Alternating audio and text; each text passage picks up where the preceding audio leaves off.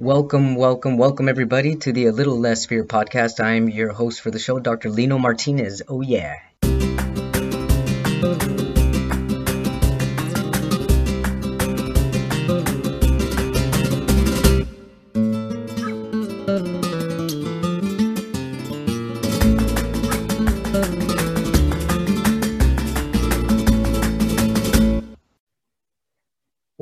Welcome, welcome, everybody. Welcome back to the A Little Less Fear podcast. I'm your host of the show, Dr. Lino Martinez. Today's topic is basically I'm here to talk about how what you can do and as far as like if you over overly think things, if you're constantly in your mind and wishing things were different, um, I mean, I think that's a lot of people. We're always thinking things because there's always things being thrown at us, and whether it's on the whether it's from our phone, whether it's on TV, whether it's looking out in public, like whatever. There's always things that's being thrown at us, and we have to catch it. We have to catch it fast. Sometimes we think fast, sometimes we think slow, but whatever whatever is being thrown at us, we're impacted by it. And um, I came with this thought because um, basically tonight last night i slept with braces on my feet for the first time. Not because it's fashionable because they look like snow boots in the bed but anyways but because i carry this genetic disease that has no cure. The genetic disease i have is called muckle-wells syndrome and in the united states statistically it's one in a million.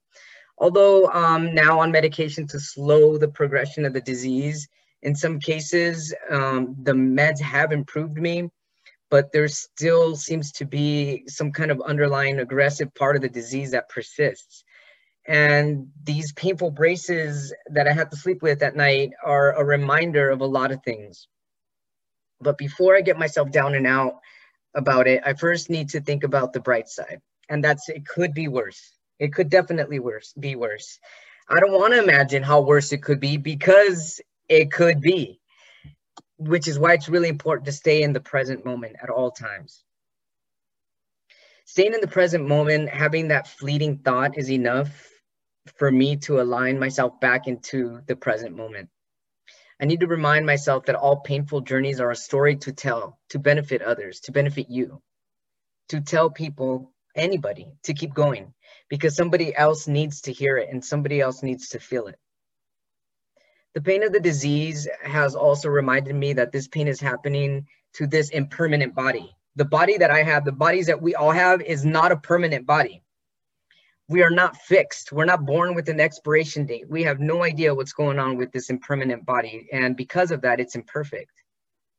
Having an imperfect body, um, in a way, is a good thing. I mean, if you want to think of it in a in a good positive light because you can take a lot of steam off your back, take a lot of stress off your shoulders. Nobody's body is perfect.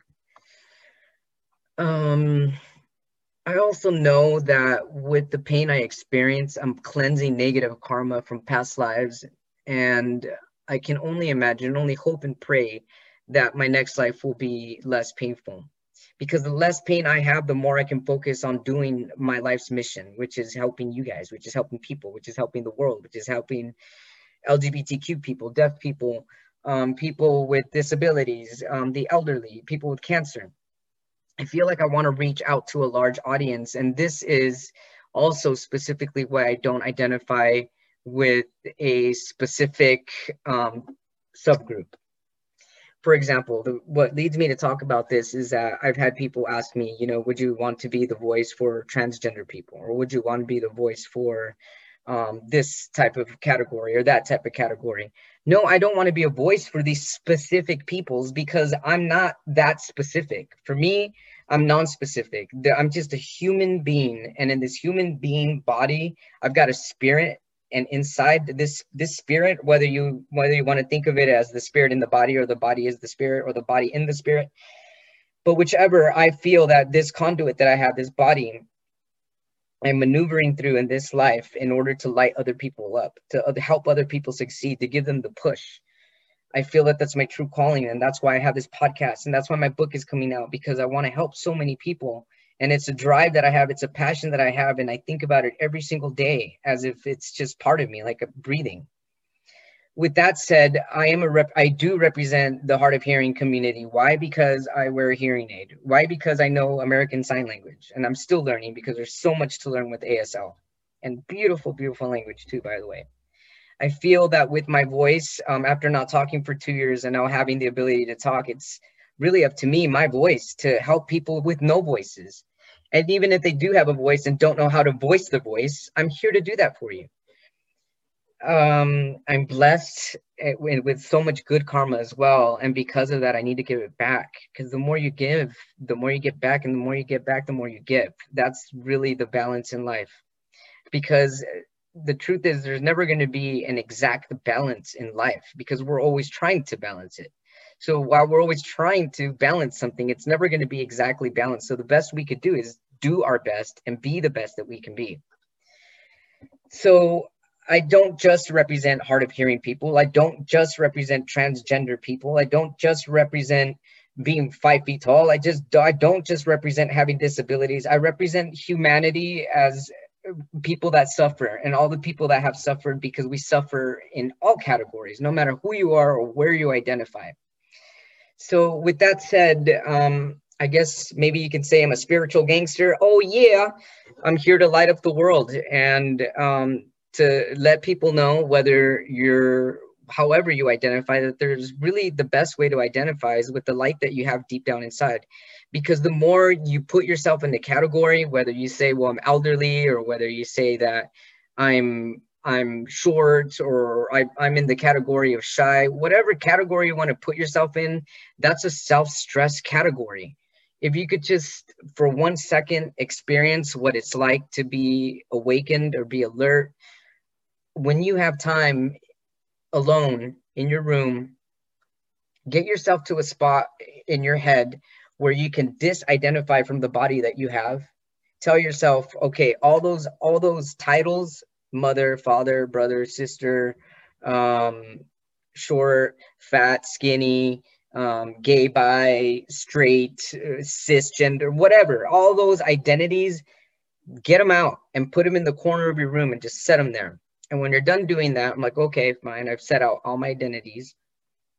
Set out, put your name there as well. Put your pronouns, whatever. What are you left with at the end when you're when you're done putting all those identities? What you're left with closing your eyes and simply just being there is your being. You your being b-e-i-n-g that's the light i'm talking about.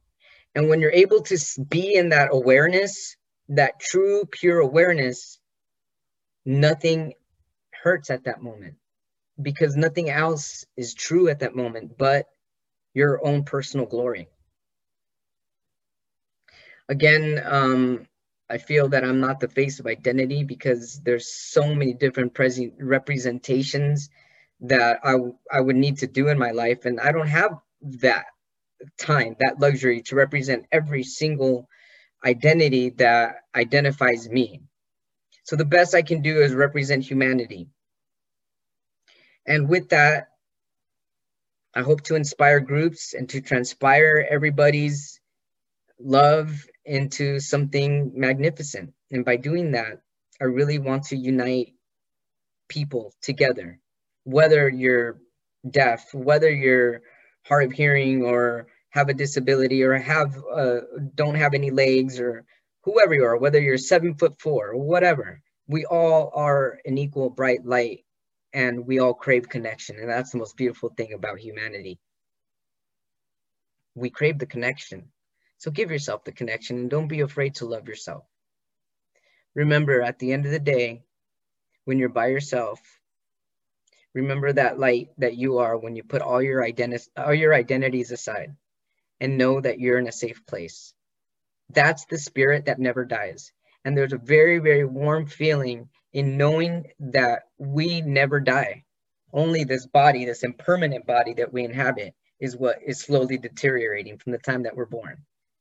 This is temporary. Your light is eternal. Thank you so much. Hoping to um, post soon. Coming up next, I've got some good, awesome people that I've been interviewing that are also lighting up the world. And I'm really, really honored and blessed to have had the opportunity to speak to these people. Much love to you all. Many blessings to all. Little Less Fear podcast. Peace out. Thank you.